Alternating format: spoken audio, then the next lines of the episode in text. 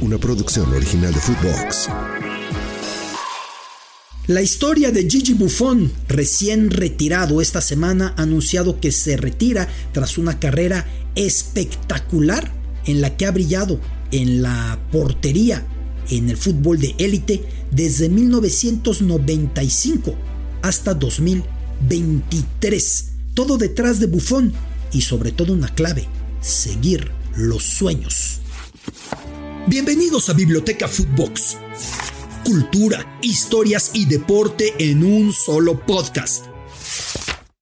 Biblioteca Footbox, qué privilegio saludarle en esta biblioteca que en esta ocasión se engalana no con las repisas y los anaqueles y los separadores de libros habituales que solemos colocar o imaginar en finísimas caobas, sino que en esta ocasión no son de madera, son de mármol y no cualquier mármol, mármol de Carrara.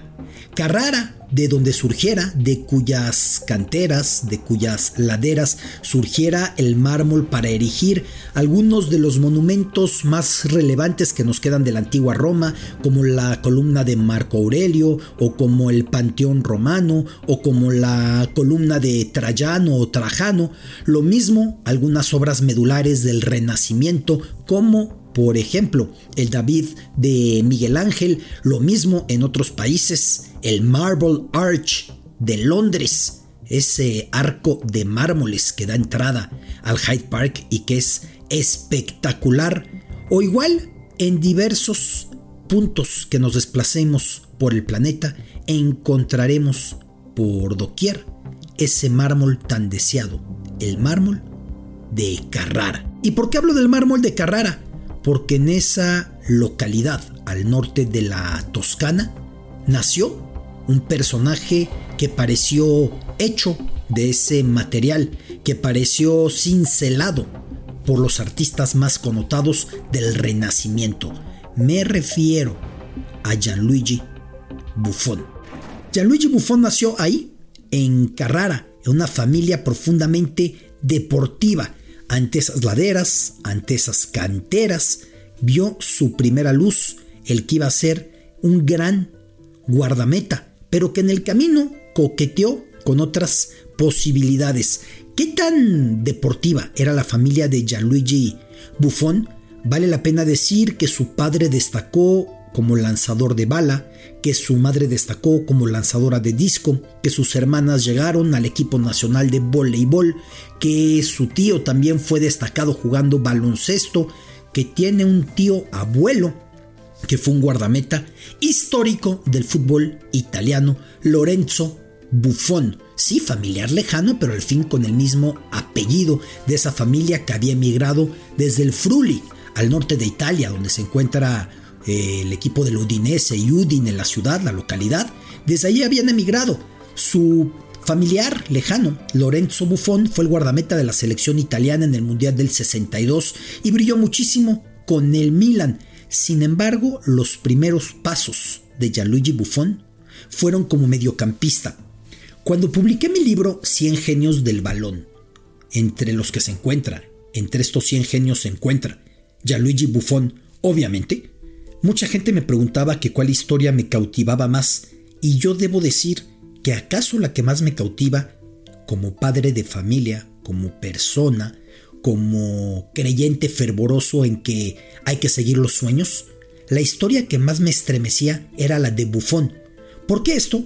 Porque Buffon era mediocampista, no solamente eso, destacaba muchísimo jugando en la portería.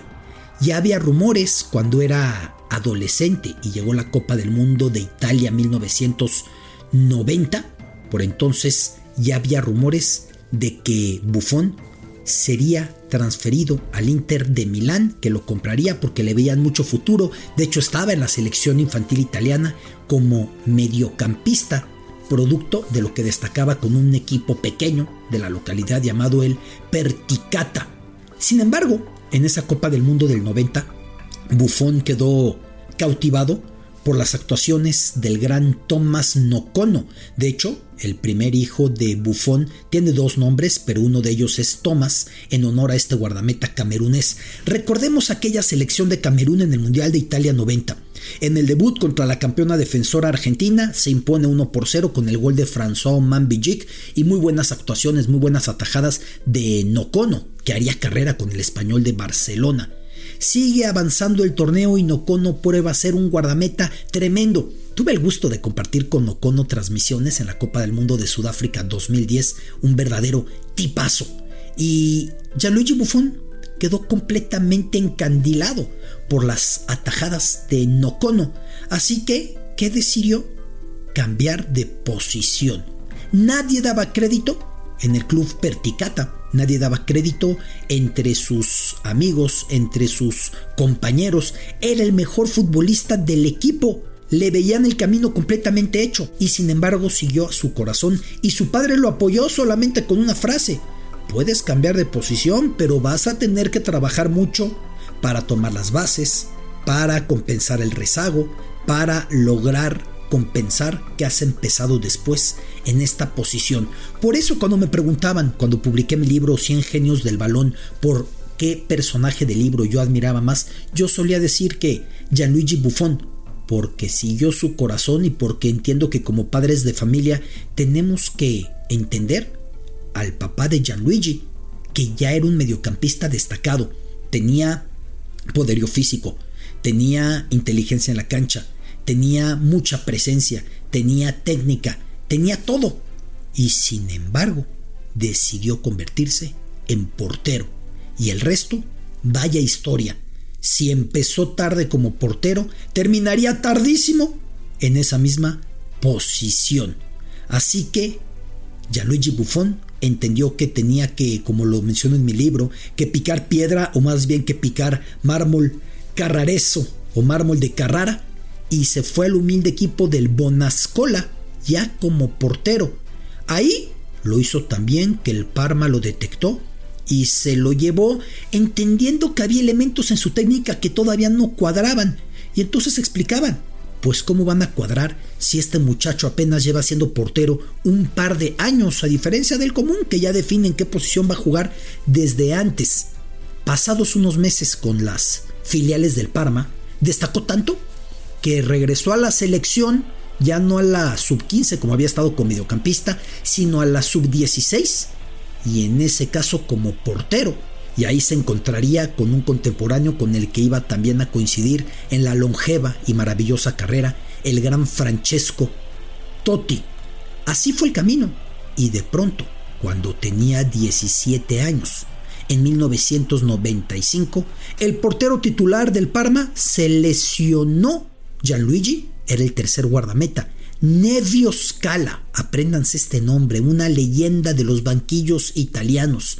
Nevio Scala vio la intensidad con la que trabajaba Buffon a cada entrenamiento, quizá contrastada, no lo sé, con la rutina, con la indiferencia del segundo portero, y Nevio Scala dijo, si se lesionó mi primer portero, voy a colocar como titular al tercero, a Gianluigi, de 17 años. El partido no era contra cualquier equipo, era contra el Milan, que por entonces colocaba en la cancha a Roberto Baggio, y a George Guea, para que entendamos cómo Buffon enlazó a futbolistas de muchas generaciones porque debutó contra un crack como Bayo, que destacó en el Mundial del 90, porque debutó contra un crack como George Weah, que fue un figurón por aquellos años, pero seguiría jugando tanto tiempo que se encontraría en la cancha y atajaría goles y atajaría disparos a futbolistas de diversas generaciones.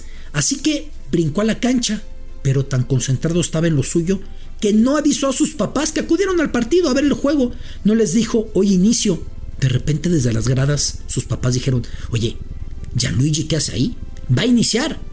Pero en su acto de absoluto enfoque en el partido, ni siquiera fue a la foto del 11, esa típica foto que no siempre se publica y que aparecen los 11 ahí posando, unos debajo, unos arriba. No acudió a la foto, estaba clavadísimo. Así que llegó Gianluigi y el resto fue historia. se convirtió en el portero titular del conjunto del Parma. De inmediato, a la siguiente temporada, con 18 años, ya como estrella, logró que el Parma terminara segundo en la Serie A por detrás de la Juventus. Momentos en los que también estaba por ahí el gran futbolista Lilian Turama, aquel defensor francés, y que por ahí iba a pasar Fabio Canavaro, y que por ahí iba a pasar eh, alguien de la calidad de Hernán Crespo, el Parma. Ese Parma que en esos años también pudo contratar a Juan Sebastián Verón, que había estado en la Sampdoria antes. Era un Parma con muchas posibilidades económicas representando a la empresa Parmalat. Luego vendría menos el emporio o el dinero puesto al servicio del fútbol. Pero Gianluigi Buffon fue parte de un equipo histórico con el conjunto parmesano. De pronto se enfrentó al Inter de Milán de Ronaldo Nazario, del gran Ronaldo brasileño, le atajó un penal y, niño al fin, mostró a las gradas debajo del uniforme una camisa de Superman. No tardó en extenderse el apodo. Superman le decían todos a Gigi Buffon, lo que me recuerda claro que al gran Marín en México, a Miguel Marín, también le decían Superman al guardameta. Cementero. Para 2001 pagó la Juventus por él una cifra tremenda más de 50 millones de euros. En aquel momento todavía se planteaba en liras, estábamos en el momento justamente de la entrada de una moneda común. 100 billones de liras, 100 mil millones de liras. Sucedía que la Juve había comprado al guardameta del gran Ajax de Luis Vangal Edwin van der Sar e increíblemente un portero que sin duda alguna es histórico también no funcionó en la Juve, así que se fue de la Juve al Fulham, ya después caería en el Manchester United y la Juve quería un guardameta y llegó el gran Gianluigi Buffon. 20 años después, después de un camino fenomenal con la Juve, yendo al París, 20 años después regresaría al conjunto del Parma. 20 años habían pasado cuando regresó. Pero antes con la selección algunos episodios muy relevantes, porque si dije que me da un aprendizaje o me da una lección muy especial lo que vivió Buffon siguiendo a su corazón y cambiando de posición, también me parece prudente destacar algo que vivió rumbo a la Eurocopa 2000, porque el Mundial 98 fue asumiendo que era el suplente Ningún problema en ese sentido para él, era muy jovencito, en ese instante tenía 20 años recién cumplidos, pero para el Euro 2000, teniendo 22 años, ya había sido visto para jugar como titular.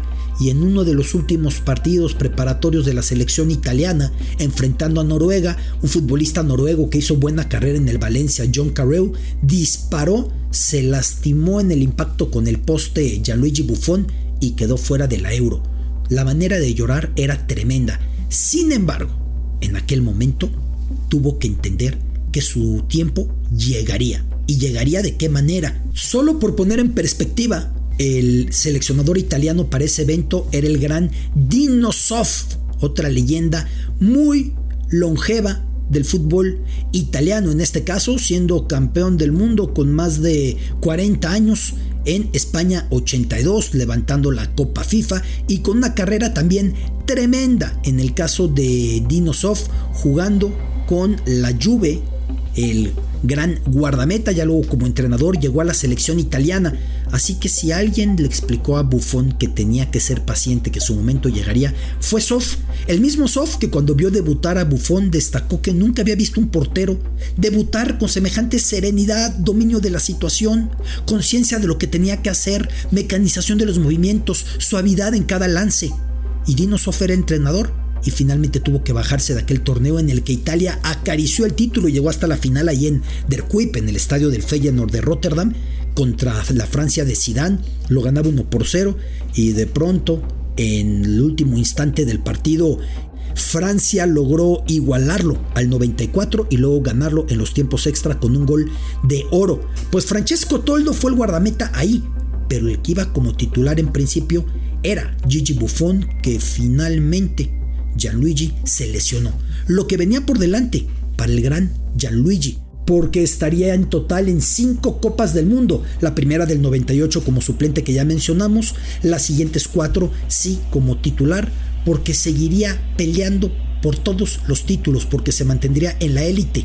Tendría escándalos por ahí. En algún instante fue citado a tribunales en 2005-2006, acusado de apuestas ilegales. Logró probar que las apuestas que él había hecho nunca habían sido a su equipo, eran tiempos de una legislación más laxa en términos de las apuestas, hoy es más fuerte para los jugadores. Al paso del tiempo se convirtió en un símbolo, en un tipo respetuoso, en un tipo intachable. Cuando salió de tono porque en un partido de eliminatoria de Champions le habían remontado ya al Madrid los tres goles que tenían adversos de la ida en el Bernabéu y en la última hubo un penalti y entonces en sus clamores contra el árbitro fue muy duro con sus palabras y después salió a dar una disculpa diciendo que se había equivocado completamente con lo que había dicho, que no era manera de comportarse.